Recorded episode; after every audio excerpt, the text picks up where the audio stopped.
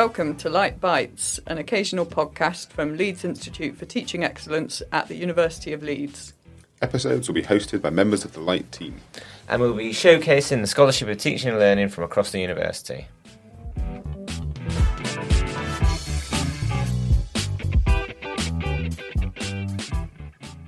Hello and welcome to another episode of the LITE Bites podcast. It's Emma Peasland here, Research and Impact Officer in LITE at the University of Leeds. And today I'm joined by Dr. Gillian Proctor, who is nearing the end of a LITE Fellowship, which is called Authenticity and Connection Online, and it looks at the psychology of online learning. So, hi, Gillian. How are Hi. you? I'm good.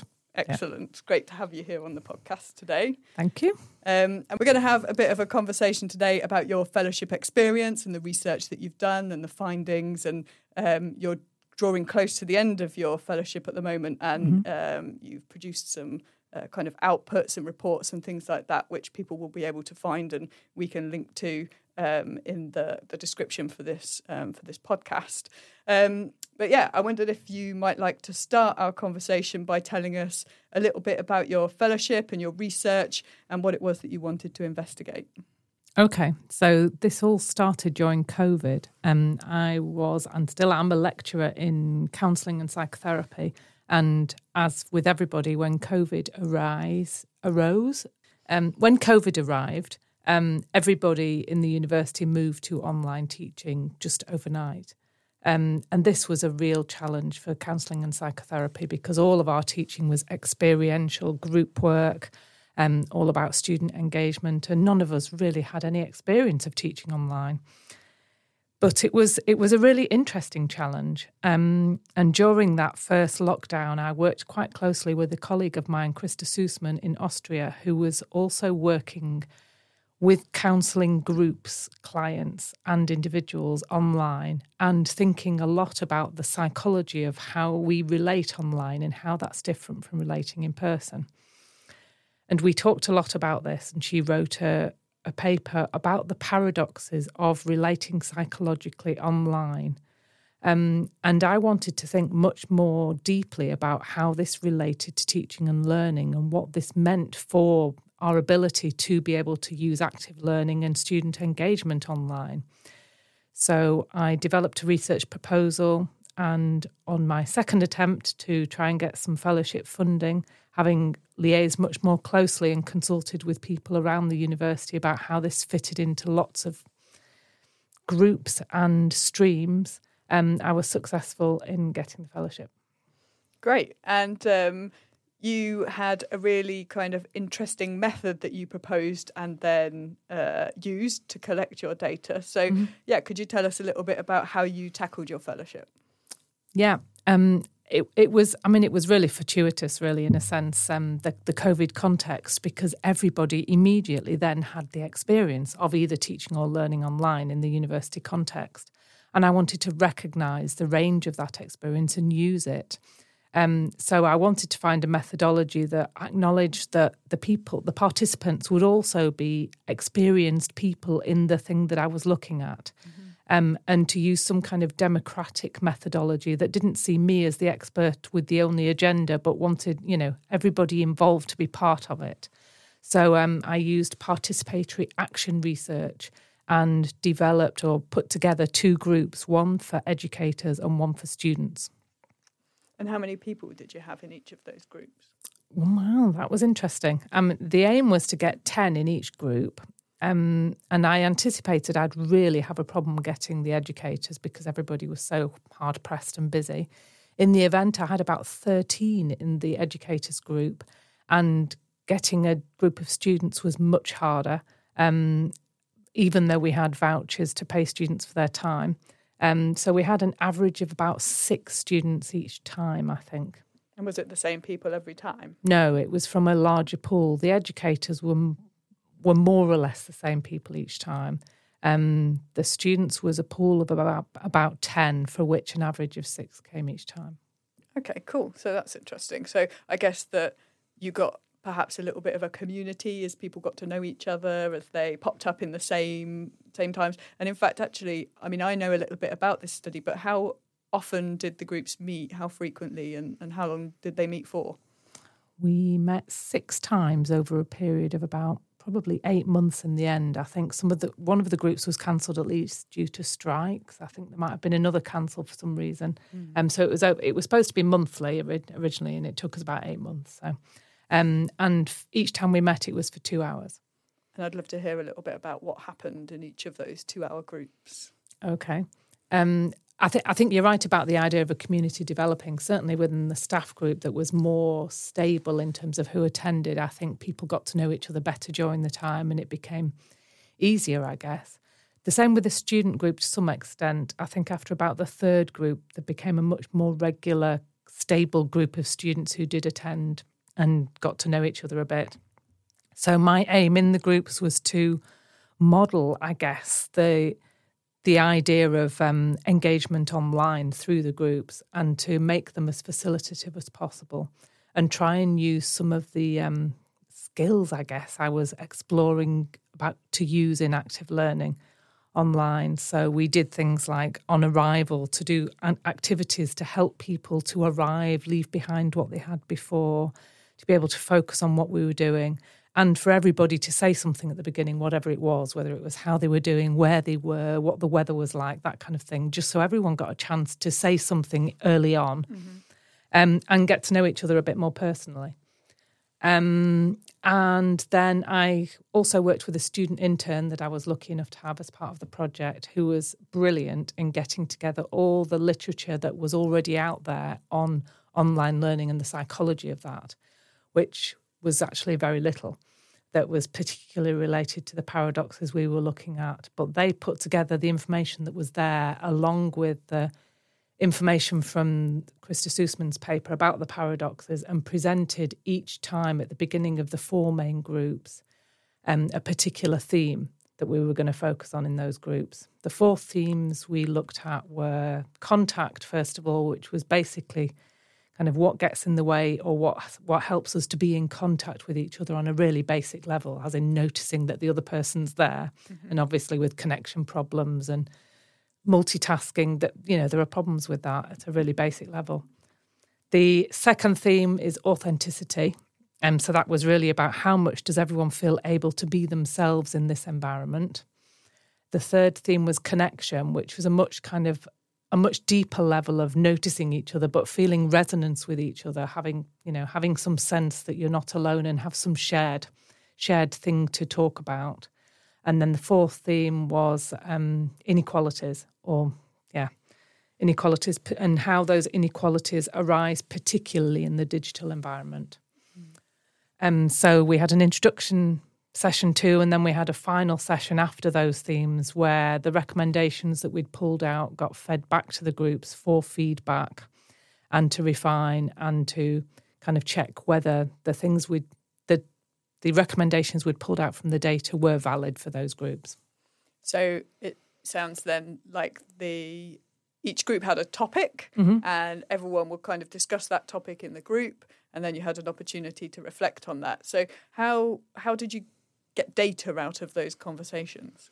Well, that was the best bit, really. Um, in terms of how pragmatic this was as a methodology. So we recorded each session, so we had the data to go back to. But um, in the event, it was quite easy to get from the discussions, which had already been focused on a topic and a theme, to then pull out from the discussions what people were suggesting were the main themes and what the potential recommendations about how we could best facilitate online learning that came from that. So it really was a kind of um, so what would this mean in practice? How could we? What's the best way we could do that? And then going back in the last group to say, this is what we thought might come out of this particular theme. What do you think? When might that work? When might it not? And coming up with as many possible recommendations as as we could, really. Great. So those conversations kind of elicited uh, practical approaches to addressing some of the problems that people um, discussed in those groups, perhaps about being present or being authentic when or connected when you're sat in um, in my case when i work at home i'm sat in my back bedroom which is quite cold and someone else might be in a really busy kitchen or something mm-hmm. like that so how are we really present and connected in the context of the call that we're on mm-hmm. um, rather than being in our cold back bedroom or our busy kitchen or something like that. Yeah, exactly. And a lot of the recommendations, the whole point was to pull out practical recommendations really as an output. Um, but a lot of a lot of the recommendations were not this is what everyone should do. It was more about these are some of the difficulties you might want to try mm-hmm. A, B, or C. Excellent. Um, so yeah, so I wonder if you could tell us a little bit more about what you did find out from these groups and these conversations. Then, mm. well, Probably the main finding I think that came out from it was um, a realization that this sudden move to online learning for a lot of people. I mean, I know online learning had exist, pre-existed COVID for some people by a long way, but for the majority of people who moved suddenly on online, a kind of new online culture arose that hadn't been decided on, but just happened. Mm. So, for example, most people had the experience that as educators that they were teaching to rooms of black tiles and none of the students were putting their cameras on, for example. And that was just something that happened, mm. you know, at, at the time and wasn't terribly questioned, even though a lot of people struggled with it. But it was kind of seen to be such an anxiety provoking time anyway that people were just glad that students were turning up, I think, really, on the whole. Um, and so, one of the major recommendations that came from this is that we really need to kind of set up a new culture for online learning and to establish clear kind of protocols or or guidelines about what, what we're expecting from people attending synchronous sessions. And my research was specific to synchronous mm. sessions because that's the only time that you've got an opportunity to engage psychologically with other people who are there at the same time. So, so what came from that was the idea of an online student synchronous session protocol, which said things like multitasking is a myth. Mm-hmm. Um, but you, you know, you're likely when you're online to be pulled in varying directions with many things that are going to grab your attention. And these are, but we're hope, you know, we're expecting that you try and focus on your teaching and learning. And these are the things that you could do to try and do that. So things like turning off notifications, trying not to be disturbed, and thinking about ways to do that. Um, and one of the things that came in the protocol was to say we expect people to attend with their cameras on to increase engagement. Um, and obviously, that can't always happen for everybody all the time for all sorts of reasons, whether it's connection problems or accessibility issues. But as as a general protocol and as a general kind of learning culture, we wanted that to be to be the culture that was established. So the online student protocol was one of the main outputs that came from it. The second main thing was to say that synchronous sessions should really be an opportunity in online teaching to promote engagement rather than an opportunity where everybody's expected to turn up at a certain time but just watch. Mm-hmm. You know, that it should be more of an engagement, taking part in activity rather than a spectator sport. Um, so, really moving in with the principles of active learning and um, and not the kind of old style pedagogical student um, student um, doesn't know anything, educator is the expert mm. conveying knowledge.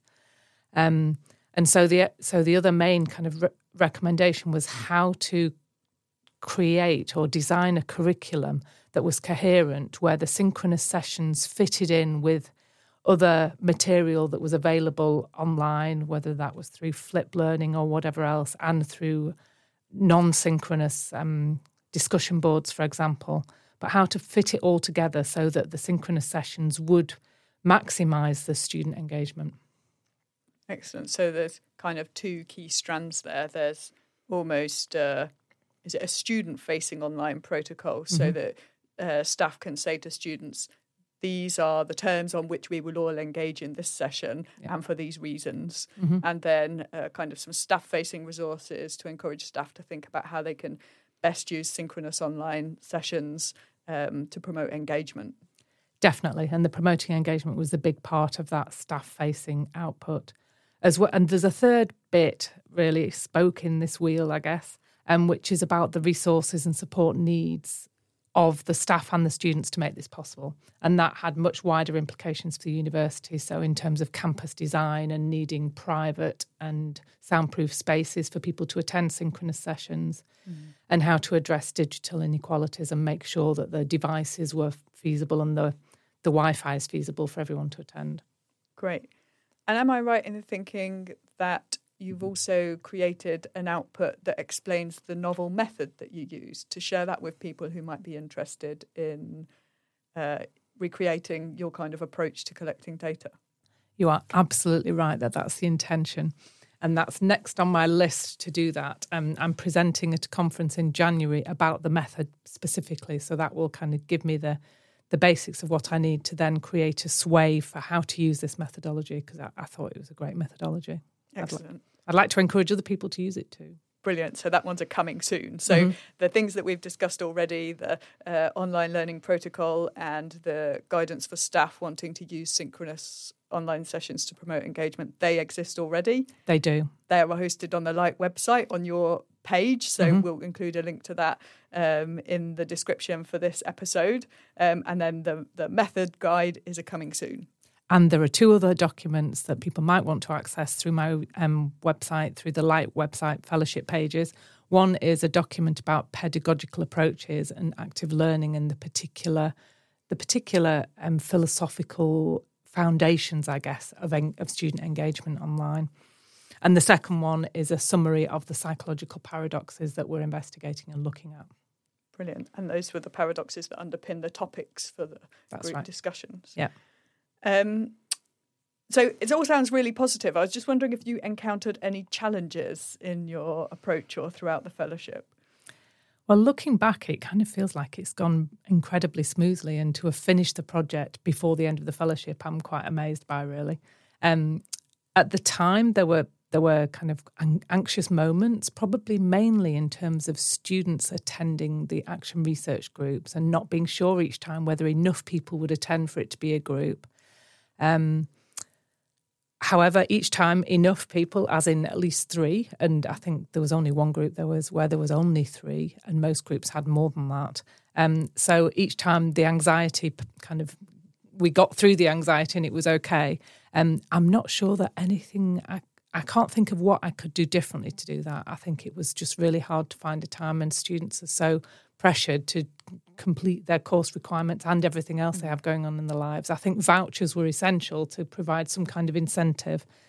Um, and I don't, I don't know what else. I mean, we did some work at the beginning, kind of um, with seminars and trying to talk about why this mattered. I, I really don't know what else we could have done. And in the event, we got a, quite a good range of students from different faculties, from international students. So, you know, it all turned out well in the end, really. But but but it wasn't a smooth run all the way brilliant. And yeah, of course, offering vouchers is something that we encourage everyone to do in the LITE Fellowship because not only does it incentivize participation, it also provides an acknowledgement of the contribution that students are are giving to the research projects that Absolutely. are undertaken through LITE Fellowships. So yeah. that's really important. Mm-hmm. Um, and so then, if we kind of zoom out and think about uh, kind of the big picture, mm-hmm. how are you hoping that your findings, your outputs are going to be useful in practice, or what are you hoping might change as a result of your research and putting your outputs out there? Okay. Um, well, at the moment, we're piloting the resources with one fully online course and one hybrid course.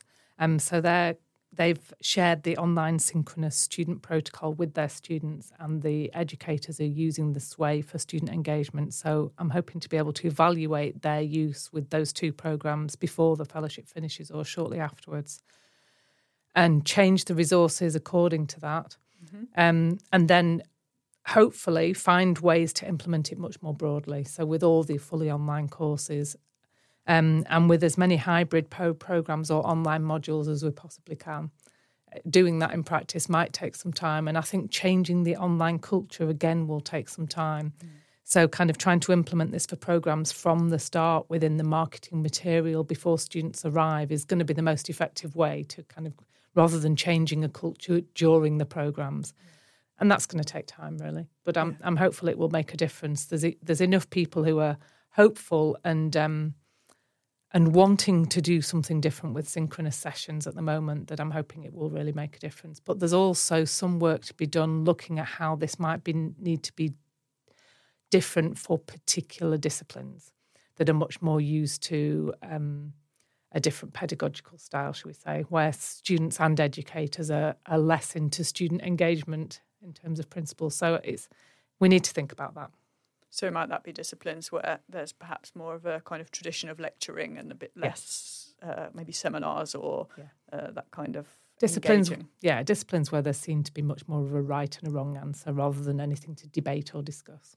Okay, yeah, that's interesting. Mm. Um, well, it's been an absolute pleasure watching this fellowship kind of take shape and, and grow over the past, I think, two years. Mm-hmm.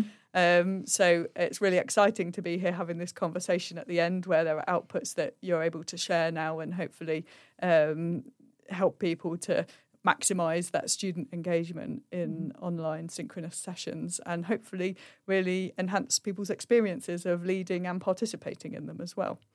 I hope so. Yeah, it's been great to get to this point. Yeah, so well, thank you for joining me today for this conversation. It's been great to hear a little bit more about the research and how it's gone. Um, and as I've said, we'll put the links to all of Gillian's outputs and her page on the LITE website um, in the description for the show.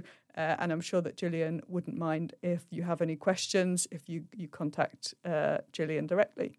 Absolutely. And just to say thanks to LITE, they're a fantastic resource to support research, really. Marvellous. Thank you very much.